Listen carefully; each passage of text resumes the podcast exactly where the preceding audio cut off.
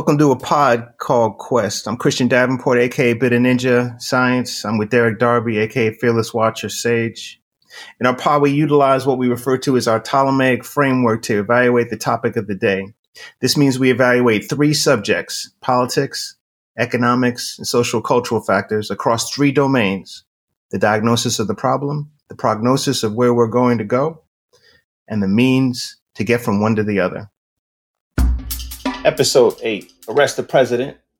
Rappers already said this, but just rewind the tape. But what now? For episode 8, A Pod Called Quest takes up Trump's seditious insurrection. Nearly 160 million Americans voted. Black women leaders and rappers turned Georgia from red to blue and secured the popular vote in Electoral College for Biden and the U.S. Senate for Democrats, while the biggest loser, who just got fired, responded by inciting a failed insurrection that resulted in the death of several people, including a law enforcement officer. What's happened in the people's house?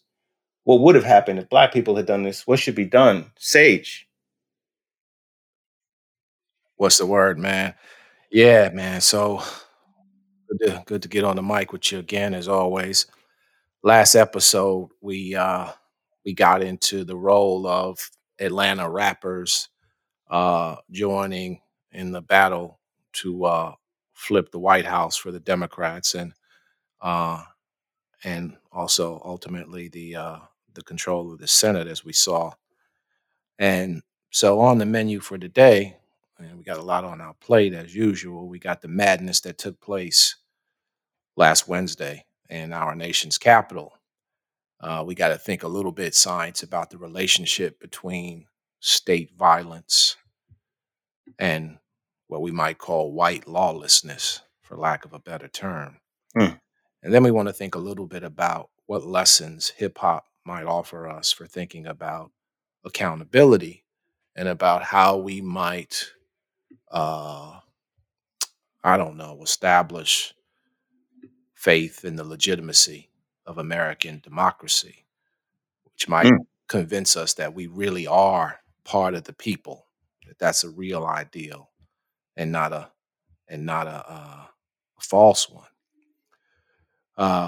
Can we convince all the people that we're committed to seeing ourselves as part of this great democratic experiment?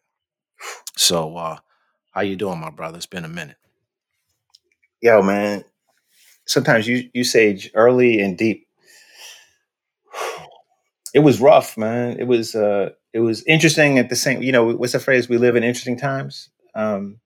I'm definitely feeling that. It was so much that was going on, so much that was being felt, and what was interesting to see who was surprised and who was not surprised, and to get the different takes on it. As you know, I'm a huge fan of Akira Kurosawa, and he had his film Rashomon. It's about, there's a singular act, a singular crime, but there's distinct perspectives on exactly what took place, and that's a great metaphor for understanding how to address this thing.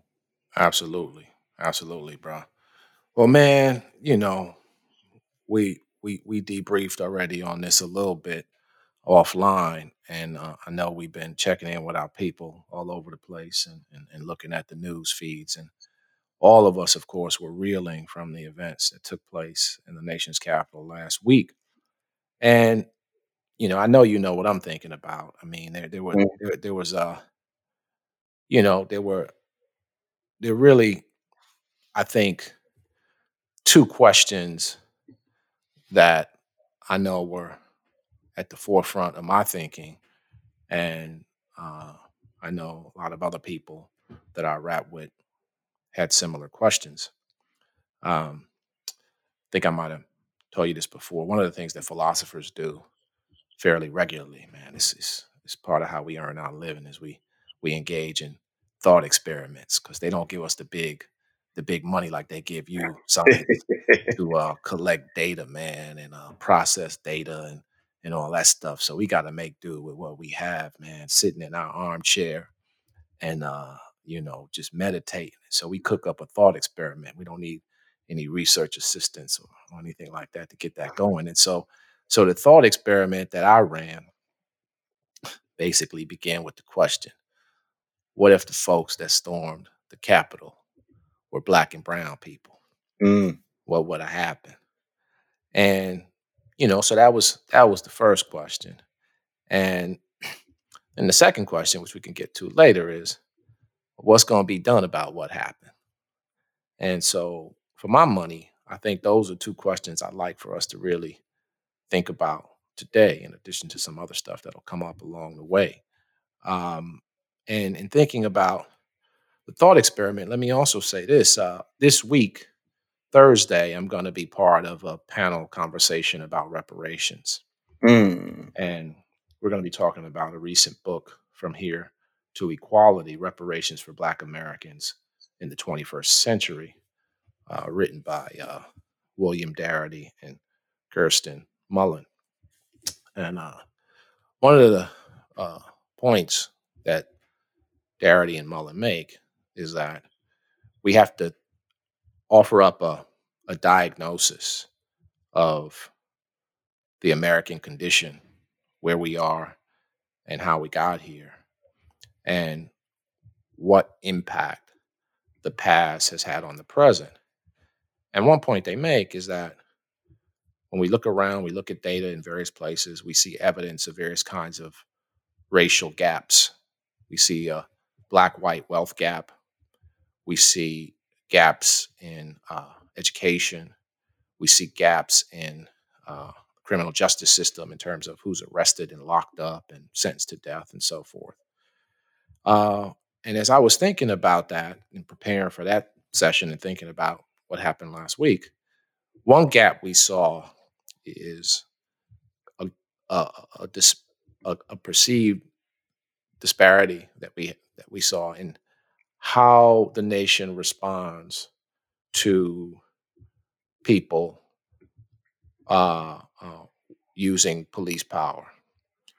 And I think really that's something that you need to sort of give us some perspective on, my brother, because I know you've been thinking about this a long time. So go ahead and get us going on this. Good question, man. And you know, I'm like, what's interesting, right? I think we all became philosophers in that day. I think people throughout the nation were running thought experiments, right? Mm-hmm. And many people were just like, hey, I wonder, and then they went in that route, right? So I think that's interesting. But what's interesting from my perspective was there's not many people that do rigorous evaluations of protest and protest policing in the United States. That's a couple of dozen people, I think, that are doing that type of work. And so with Sarah Soule at Stanford, we did some work on a piece we called "Protesting While Black." Mm. And in part, we were inspired by the disaggregation of racism that has taken place throughout the country, which is just like where all the different activities were broken down, like walking while black, driving while black, going to see a doctor while black. I mean, like, so all of these have led to little separate mini research agendas with people going to figure out and ask these questions. And so kind of inspired by that conversation, and Sarah and I had done a piece on kind of like, well, okay, is protest policing getting better or worse over time, generally speaking? And then, after thinking about this literature a little bit, I was kind of like, oh, are Black protests policed differently? Mm-hmm. And like, you know what you kind of want to jump to immediately if you're of a particular orientation, you want to jump to, well, of course. And then other people, skeptics, will be like, well, no, I don't think so. So we had submitted this piece, right? Sarah had like data on 15,000 protest events from 1960 to 1995. And we were kind of like, oh, let's look at any racial differentials that exist. And so we brought on Method Man, Dave Armstrong, right, in to help us out. And it's interesting, right? We did this study, and we submitted it a bunch of times. And it's interesting. I say that and use the word interesting several times now because I was as fascinated with how the work was being responded to by reviewers as doing the work itself. So we first do this study, and we do find a racial differential. We do find that Black protest events are more likely to have the police there in the first place. Mm. Because think of, there's a protest event. The police don't go to every protest event. So we found that if Black people are part of the aggrieved group, the group that's protesting, the police are more likely to show up. And if they're there, they're more likely to engage in aggressive policing, like tasing and beating and so forth. But only for part of this historical period. Mm. So it's not uniformly the minute you have some black protests like in the 80s that people are showing up. But for a very small period in the 60s, you saw this racial differentiation. And then afterwards, you don't see it. And what was interesting was the response from the reviewers, because we went through 3 rounds of reviews at the American Sociological Review, man. Mm. The first review was kind of like, oh, this is interesting, but we have some questions. And you could tell that they didn't send it to anybody who knew anything about protest. They sent it to a bunch of people that knew some stuff about race. Mm. So they were kind of like, hey, you didn't cite this person. You didn't cite that person. What are you speaking to? You need to have this better historical understanding. And it's like, we had some stuff in there, but we didn't cite the people they liked. So we revised it. The science didn't change. And then we resubmitted. And then they gave it to somebody that knew something about protest, but seemingly didn't know anything about race. Mm. And then they asked us a bunch of questions about protest. Oh, you should try this specification. You should try that specification. So then we went through that. So then we resubmitted it back. Then they sent it back and they were like, we fixed all those problems and sent it back. And then they sent it to seemingly someone who knew something about protest policing, but didn't know anything about protest or about race. And we were like, oh, come on now. And so I'm basically done. I'm just like, forget this. I'm like, but Sarah's like, the bastion of calm that she is. She's just like, no, let's go. Let's just keep going. I'm like, well, you need to write this response letter because I don't want to write it. Mm-hmm. And so she handles that. And science is dope the whole time. And it's a very solid piece. I think it's one of the better ones that I've been affiliated with. So let me ask you a question that just specifically. So because we're talking about differential responses to conduct by citizens, in differential responses that show up along racial lines. So for this research, presumably you had to have looked at white protests. Yeah, in right? The 15,000, we've got black, white, Latino. Okay. So give us some sense of the kind of white protests you were looking at that you used to draw some of your conclusions. Oh, I mean, this is all protests that are captured by the New York Times from 1960 to 1995. So all ones that were mentioned, the topics vary tremendously. We got protests from the religious right, from the white left, from the black moderates. I mean, like everything. And so that's what becomes interesting about that, because we have built-in comparison groups for everything that we're doing. And actually, in the response that we got from somebody from the audience that asked us a question to you about making the comments that you did in the op-ed that you had, that we'll post that too. One of the responses back to them is like, okay, we do have data on this racial differentiation in policing. What's fascinating though for me was, what happens after 1965, 66, when there is no racial differentiation? What the heck's going on there? Because folks they think of like, oh, well, protesting while black, of course the police are going to be a little more aggressive. It's like, well, we don't really see this racial differentiation until up to now. Now the current period with BLM, the current period is beyond our data set. So it's kind of interesting. So there's clearly some kind of like generational dynamic. But my explanation or speculation was, we don't see the racial differentiation because in many respects, black movements are gone after 66, 67, and the movements that exist are much smaller scale, and they're not engaging in the type of protest activity that we see before that. And so the latent threat itself had basically been dissipated and destroyed. And so individual events were being policed in a non-differential manner. Mm. And so white protests after that period were as likely as black protests to be policed in a similarly fixated manner, but general aggression from the police goes down. And so it's interesting. After our data ends in 1995, up to I think we have another piece on when did things get bad? The Battle of Seattle in 1999, or kind of like post 9/11, 2001, and we got evidence that kind of suggests that, it could be either one of those events, but we do see a marshaling up at that point of forces to kind of get a little bit more aggressive. And so that becomes interesting.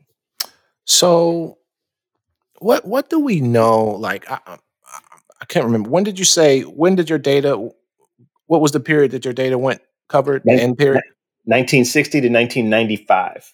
Okay, that's really interesting. So here's the thing. If my memory serves me correctly, the Million Man March was in 95.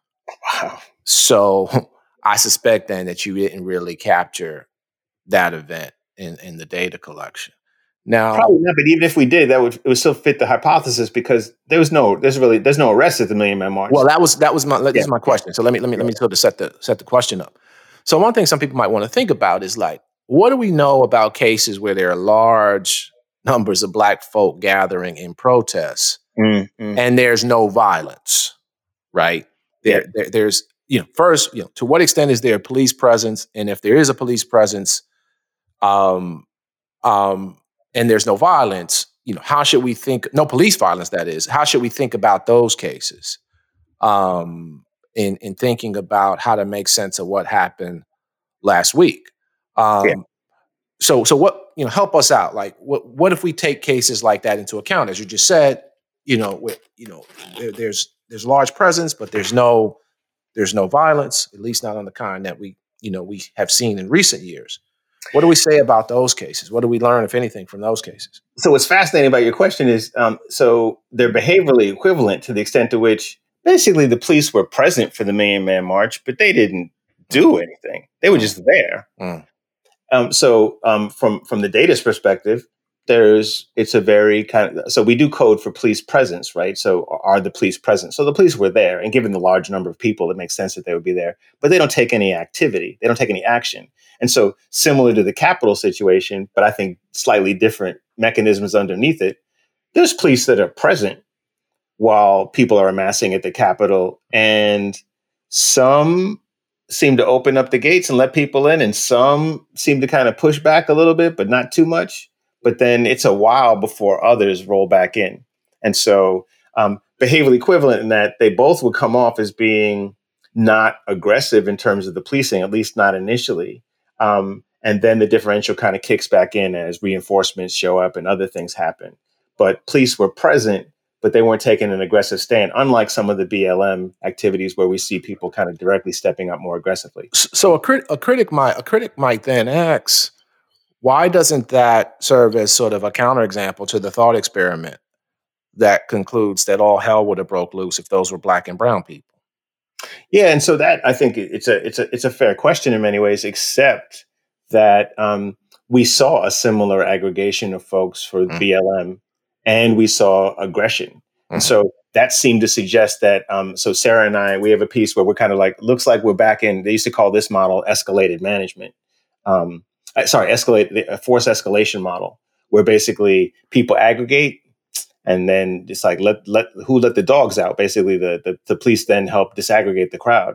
Whereas what we saw yesterday seemed to be more like not negotiated management, because negotiated management model is kind of like the police discuss ahead of time how they're going to respond to the collective action. And the collective action is normally facilitated in a way. And so we saw like a nefarious version of negotiated management, as some of the officers seem to let people in and not take an aggressive role. And this is really kind of important because there's a guy named Clark McPhail, and Clark McPhail's work is really interesting because he suggests that, hey, there's a lot of different things that go on during these collective action periods, so we need to stop talking about them like they're one thing. And that for me was fascinating because you got some people that were pushing forward, and you got some people that were laying back. You got some people that were breaking windows. You got some people that were taking selfies. You got some people that were standing up on the steps. You got some people that were standing where they could see, but they weren't close. Are these people all together? And so you really need to disaggregate the crowd, just like you need to disaggregate the law enforcement. You had some law enforcement that was standing in front outside. You got some law enforcement that let them in. You got some law enforcement that tried to stop them. There was different law enforcement inside the building. There was a brother running up the steps. There was the guys who were pulling the weapons towards the interior. Are these guys all the same? It's like, well, they can't all be the same because some defected to the other side effectively, whereas some were kind of like, protecting and serving the Capitol building. And so we really need to disaggregate these events and understand the dynamics a little bit better. Okay, this is really interesting. So let's think about the crowd you know, we got to get deeper into this. Let's think about the crowd. Now, as you said, some people were standing back. Some people were, you know, in the front. Some people were actually, you know, using weapons of various kind, right? So they were doing different things. But one thing they all were doing when they crossed the barrier, they were all trespassing on federal property. Yep. So every single person out there, even if they didn't have a fire extinguisher or a flag, you know, that attacking a law enforcement officer, they were violating the law. Yep. Okay. Now, one of the things that I think we think about when we think about America's past, and I know people don't really like, some people don't like, they're not comfortable with the term white supremacy. It makes them very uncomfortable. Yeah. I think in part because, you know, it conjures up, you know, the white hood image. And they say, well, that's certainly not me. But that misses the point, of course, right? Because you're thinking about white supremacy as a system of domination where people who are classified as white have been the beneficiaries of a set of institutions that have given them favor while showing disfavor to people who are black and brown. Yeah. And this has all been part of our nation's DNA. Now, as part of that legacy, people get conditioned. And so this is an interesting thing, right?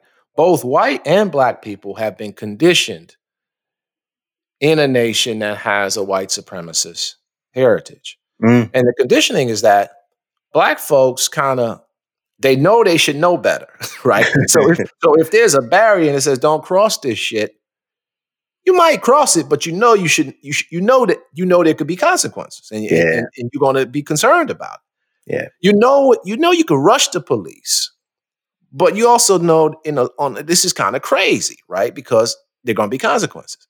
Now think about, for example, I can't remember. There've been so many tragic uprisings. I think this could have been the one in Minneapolis where the young man that had the assault rifle shot in cold blood some black protesters, and then he just sort of retreated back to the police with his weapon, and they just waved him through. He just went on about his business. Yeah. Right. And so, like, he wasn't conditioned the same way, right? As the black kid would have been conditioned, who would have known if he had, you know, did what something similar, it would have been a different result. Yeah.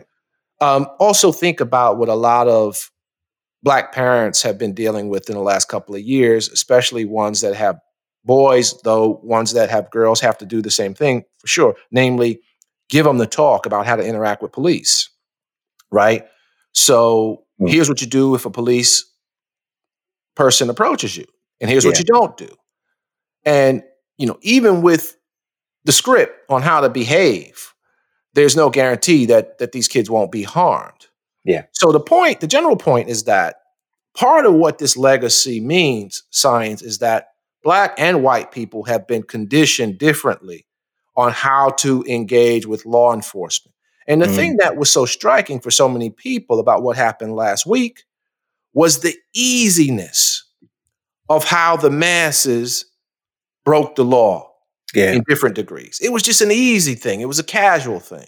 Yeah. It had the same ease and casualness that the officer who had his knee on Floyd's neck for 8 minutes and 46 seconds had. It was just it's just a relaxedness about it. And you just don't see this with black folk. Even when they have the permits to march, they're in compliance with the law.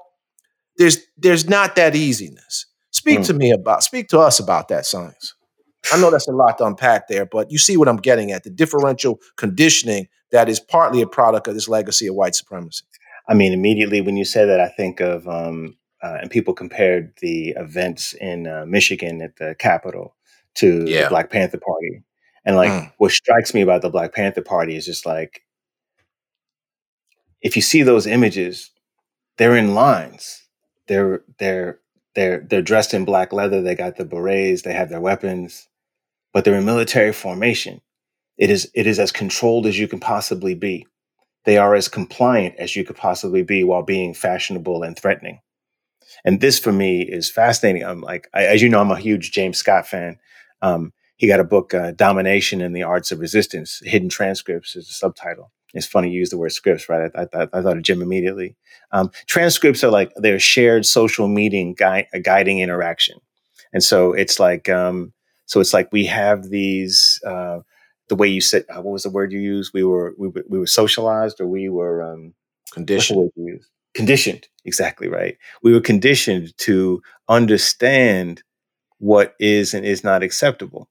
And so we get this understanding.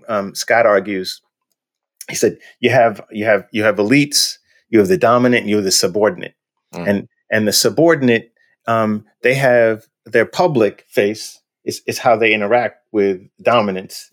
And then you have the hidden subordinates. And this is where their sense of anger, revenge, and self-assertion and hostility might be, but it's hidden away from the dominance, right? So we learn in these spaces, we're communicating in these spaces to talk about topics in these safe zones, like our homes or barbershops or on the court.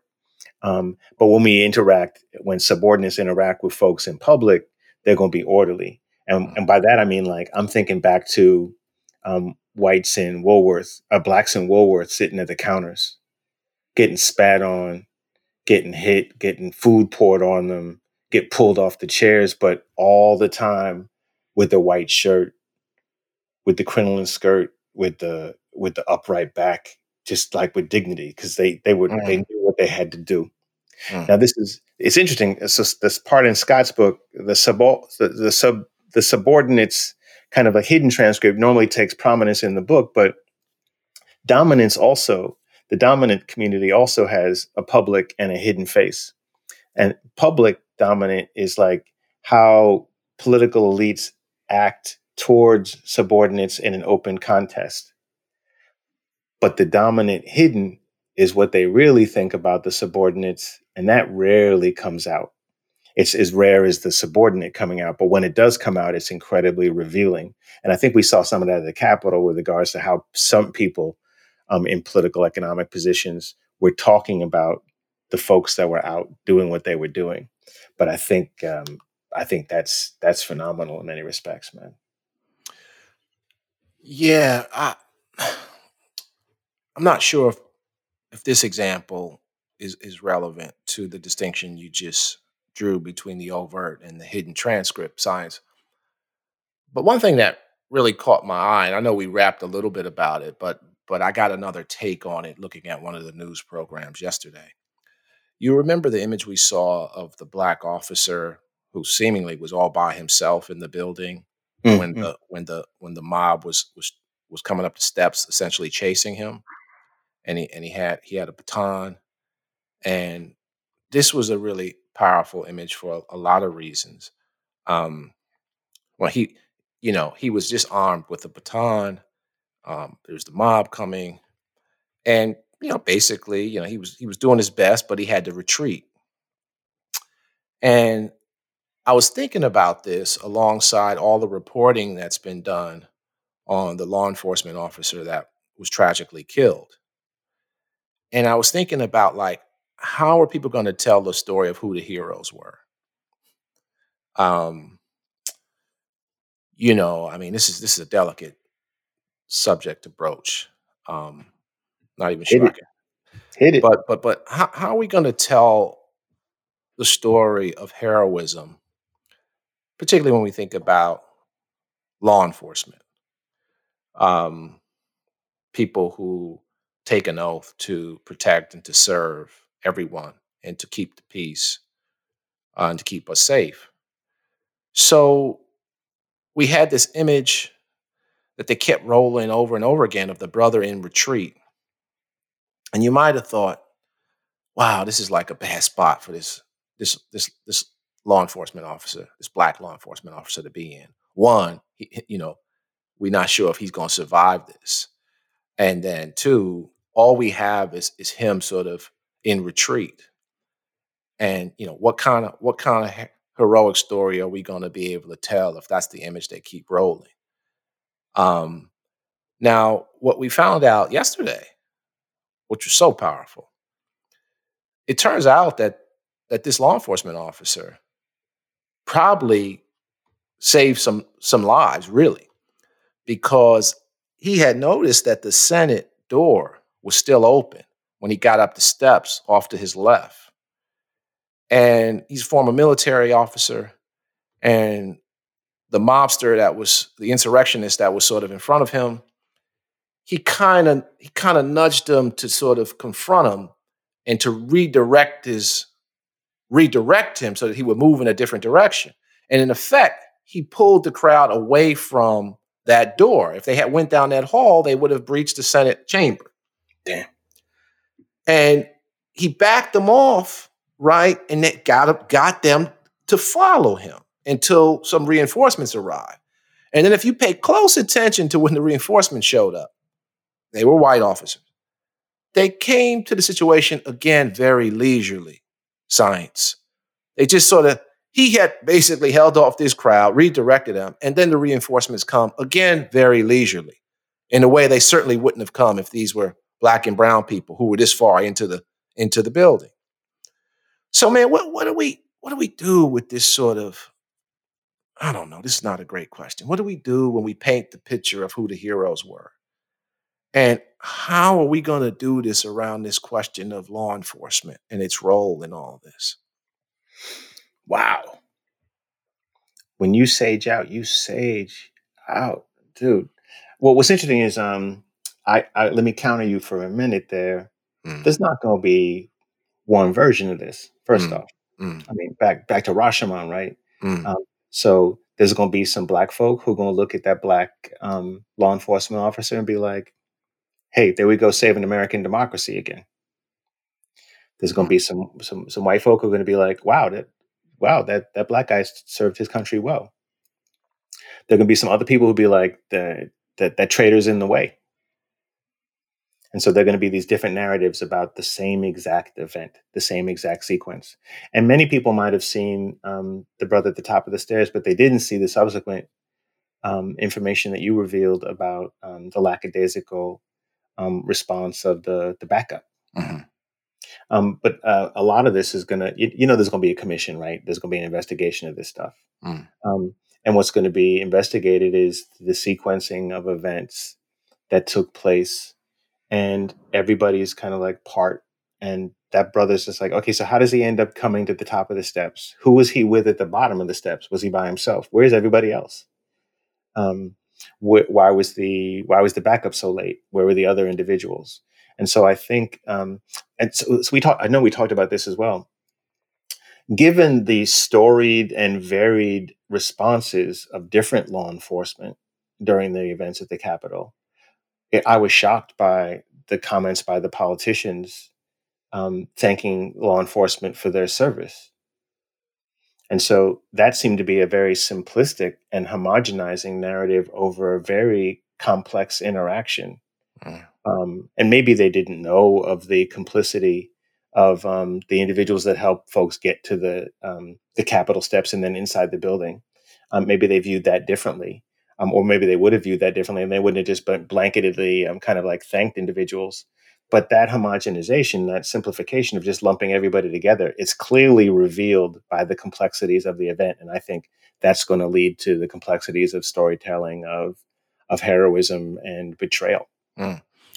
So this really is a nice segue to something else that I think we're going to see in the aftermath when people try to come to terms with what happened and do so in the manifestly different ways, signs that they describe it. So we've been having this conversation. We started off by talking about differential responses to protests by black and whites. But there's a real question here about how do we actually describe what the hell happened last week? Mm-hmm. Was it a protest? Was it a riot? Was it an insurrection? Was it a coup attempt? And this seems to me to be another point at which there are going to be some real heated exchanges and disagreements. And when people start to write this history, of course, they're going to tell different versions of it. Mm-hmm. We see now there's a lot of apparently talk of, the next steps in the next part of this escalation. There are references being made to the Revolutionary War, people painting themselves as patriots, and it's time to sort of, have another revolution. So what do we say? How do we actually describe it? I mean, and what resources, if any, do we get from the discipline of political science to think about this?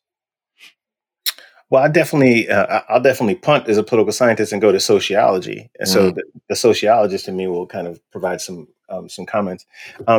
So I think in many respects, if something is large scale competition between rivaling armed groups, then that's more political science. If something is a little bit, if it's outside of that theater, it's more kind of protest marchy, then that's more sociologist. And so partly my initial response is it's kind of like many of these things concurrently. Remember the Clark McPhail example that I gave a second ago. So Clark did some stuff that I thought was really innovative for the time. So Clark was doing research with John McCarthy and others at the time in DC. And what Clark would do is you'd have a large scale kind of event going on, and he'd slice that event up into grids and then stick students into each part of the grid. And then in 15 or 30-minute intervals, they do a 360 and then code what they saw. And then they do this for the duration of the event. And so you could end up with 30 or 40 different parts of an event. And then you're allowing for there to be different things taking place in each of these things. So we could at the end of the day, some news person might call it a march, for example, or a demonstration. But what Clark does is he ends up multiplying that event by 40 observations per hour, allowing us to get at the variation within these events. And so it's an anti-simplistic narrative by definition. But another way of thinking about this is like temporal sequences, because first there's a little assembly, right? There's a little kind of like convening where people kind of came to hear Trump speak for a minute. And then there's a march, and then there's another assembly, and then there's a charge, and then there's a confrontation, and then there's an occupation. And so effectively it's multiple things concurrently, right? And so that becomes interesting to kind of get us at the sequence, and the sequence is very useful.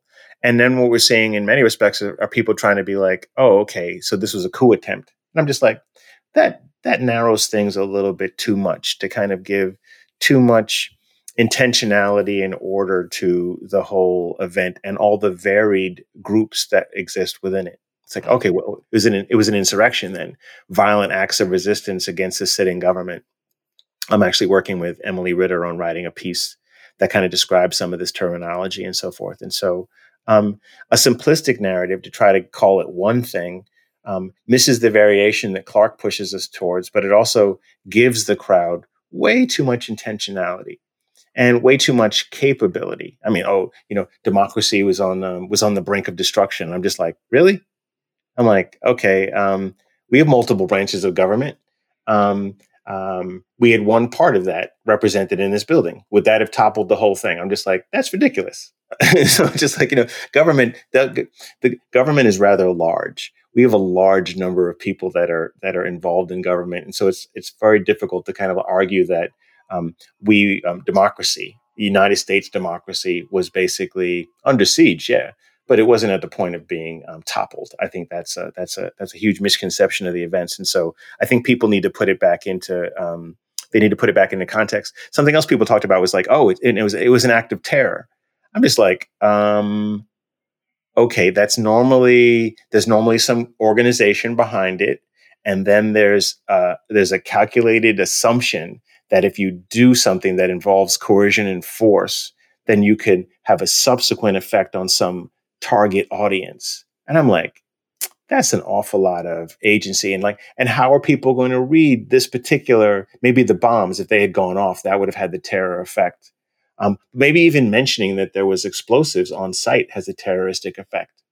And so, but that also gives a lot of agency and intention to the disparate group that was there. There could be an organized group in the middle of the whole thing, and they were just using crowd as cover.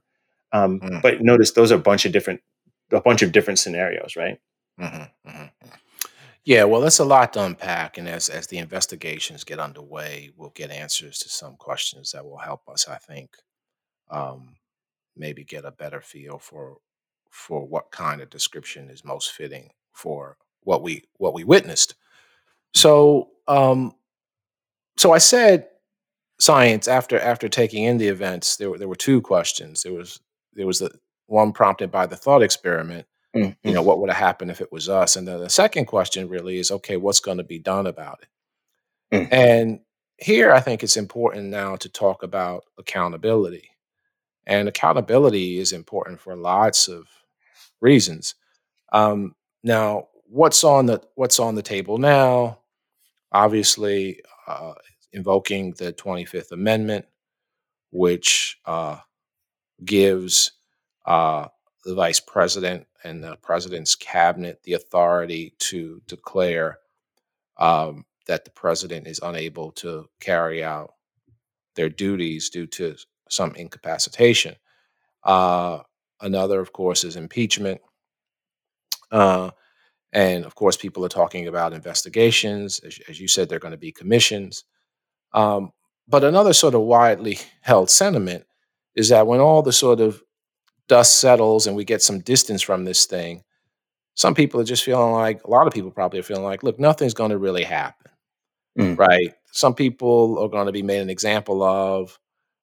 Some people are going to sort of get censured, get a slap on the wrist. I mean, we're seeing now something that seems to be really interesting and significant, that major corporations are now putting a hold on the paychecks that they've been sending to political candidates. So that's a significant development because they seem to be acting preemptively there, and that's something we don't often see, although there's probably some pressure coming from somewhere. Yeah.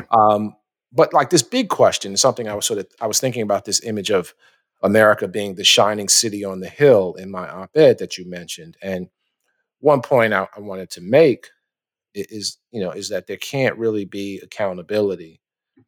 I'm sorry. It doesn't look like we're a shining city on the hill. Yeah. If there's no accountability when people breach, the ideals that we profess. And that accountability is something that must go all the way up the chain of command. I mean, because nobody should be above the law. So say something about this, science. I mean, what can we look ahead to? What's going to be done about it? Are we going to see accountability? Man, you just dropping stuff today. I mean, what's powerful is in order to get accountability, part of what you need is this is Jonathan Fox. You need transparency. Mm. You need to understand who did what to whom. You can speculate about why, but you need to know who did what to whom so that at some subsequent moment, you could hold folks accountable for what they did. And then through holding them accountable, the idea is that you're then able to kind of like reestablish faith within the institution and the practices and so forth. Legitimacy. So, absolutely. Yeah, exactly. And so this is important because we need to be able to establish, one, the standards by which we expect people to behave. And then we need to have an unbiased collection and evaluation of behavior, and then allow individuals to have that information and then use it to hold people accountable. The deep question here is then it raises a bunch of different topics simultaneously. It's like, okay, so what do we think citizens should be allowed to do? It raises, what do we think that governments should be allowed to do in response to those citizens? It raises when government acts outside of the parameters of what you think is acceptable, what should you be allowed to do as a citizen? So it's like, we have these two sides that are moving back and forth, right? And it really raises some kind of questions because then government gets disaggregated, right? So it's just like, okay, so you have politicians, but you also have the agents of the state, or, you know, my new favorite phrase, Nicole Siegel's violence workers. It's like, so what do violence workers do? And frankly, what became interesting for me when I saw some of the violence workers allowing the insurrectionists to go in, I really asked the question, and this has kind of knocked me down. It's like, who do these violence workers serve? Mm. Whose side are they on? And in terms of accountability, it's just like, okay, so are we holding the violence workers accountable for defecting at that moment and letting people in and letting them get in and ransack the Capitol? Are we holding them accountable for not calling for backup to clearly what they were unable to contain? Mm. Do we hold them accountable for not being able to contain the crowd? Do we hold the intelligence community accountable for not providing the information necessary to help all of the 27 different security force agencies in DC to check this thing before it even happened? Do we hold the president accountable for incitement? Do we hold corporations accountable for jacking up the lives of the people that showed up to hear the president to be mobilized in the first place? Mm. So it's like the minute you start to go down this, I won't call it a rabbit hole of accountability, but the minute you start to try to figure out exactly who did what to whom and why, then that raises a bunch of things simultaneously, which I think is normally pretty powerful. But it's like, this is really an interesting kind of dynamic because, again, we're asking for the disaggregation of each side because you just don't have governments against citizens here. You have a wide variety of civilians that showed up at the Capitol, and you have a wide variety of security force organizations, and you had a particular part of the United States government in terms of the representatives inside the building. And then you had a viewing audience that was sitting back. And so you have these different parts. And so the idea of accountability presumes that we have some idea of how these parts fit together. Mm. Well, man, I tell you, one of the another thing was sort of just to sort of get us around the corner here. The day after the events took place at the Capitol last Wednesday, I did a television interview for PIX 11 morning show, and they had brought me on initially to talk about generally about the role of hip hop in politics, having seen the CNN piece. And his wonderful reporter had some great questions. And one question that she had was why hip hop's voice had loomed so large in winning the election. And what does hip hop offer us now in terms of how we move forward? And, you know, I had a lot on my mind. It was a great question. And in thinking about it now, I got to think about the thing that has always been powerful, at least for me, about how our young people have used the art form of hip hop, the beats, the rhymes, the culture, to tell America the truth, to look America in the eye and to tell it the truth. Sometimes raw, sometimes uncut, at its best, with great beats and rhymes by lyrical geniuses, but always to tell it the truth. And in thinking about this question of accountability, we should also think about, well, what should we do, right? What should happen right now? And this is the question that is occupying our legislatures and our pundits. And I thought back to, you know, one member of my Queensbridge family, the rapper Tragedy Gaddafi, back then when he dropped this album I'm about to sort of quote you something from, he was known as the Intelligent Hoodlum. And this dropped in 1990. And the cut was called Arrest the President. And I couldn't help but think about this, right, with all this going on. And so tragedy, here's a bit of the lyrics. I can't wait for the pain to deflate. I'm living in a land of hate. Take my hand, black man, and let's stand and find this promised land. Arrest the president. And I thought about Traj and this cut. And then I thought 18 years later, Ice Cube. And of course, science, we started, our first episode was about Brother Cube. Mm. He gave an encore on his joint, also called Arrest the President. Arrest the President. Arrest the President. Arrest the President. You got the evidence. And so if we want, like, to know what the streets are thinking about what's going on right now, if we want not only a diagnosis of where we are and how we got here, but we want to think about the means to get to a place where we can look more like that shining city on the hill that has legitimacy and accountability. We just got to rewind the hip-hop tape, science. Speak to me. That's deep. That's deep, man.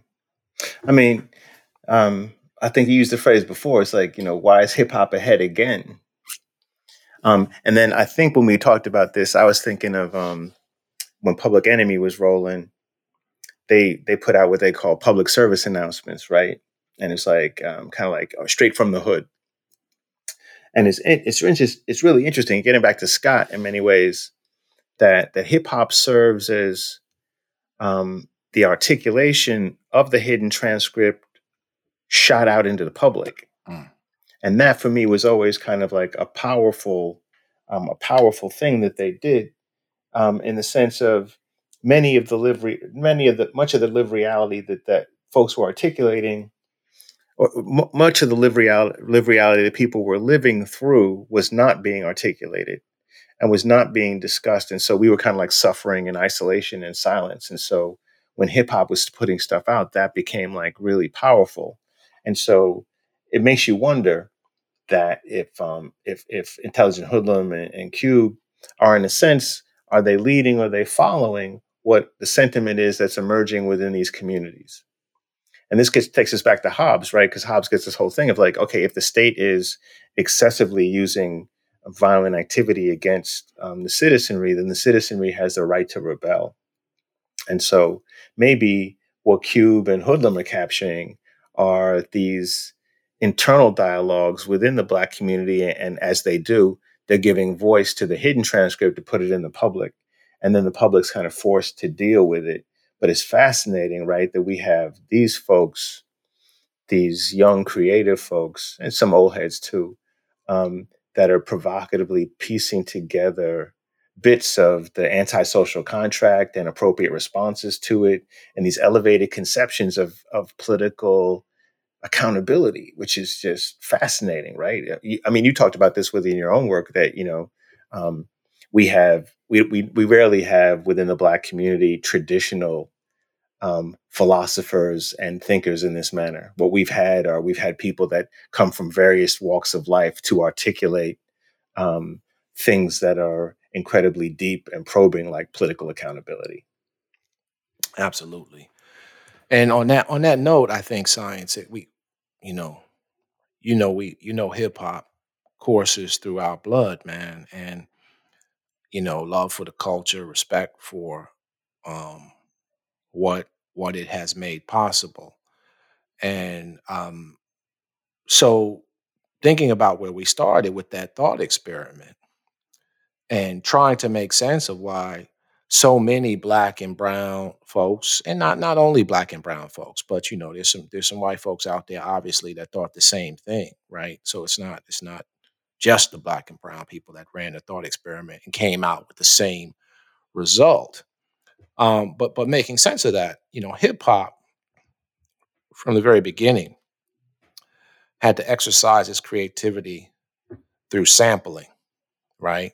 You know, and it was done very well, you know, in the mid, you know, the late 70s, you know, and the mid 80s and late 80s before in the early 90s, corporate America caught on to it and put an end to that.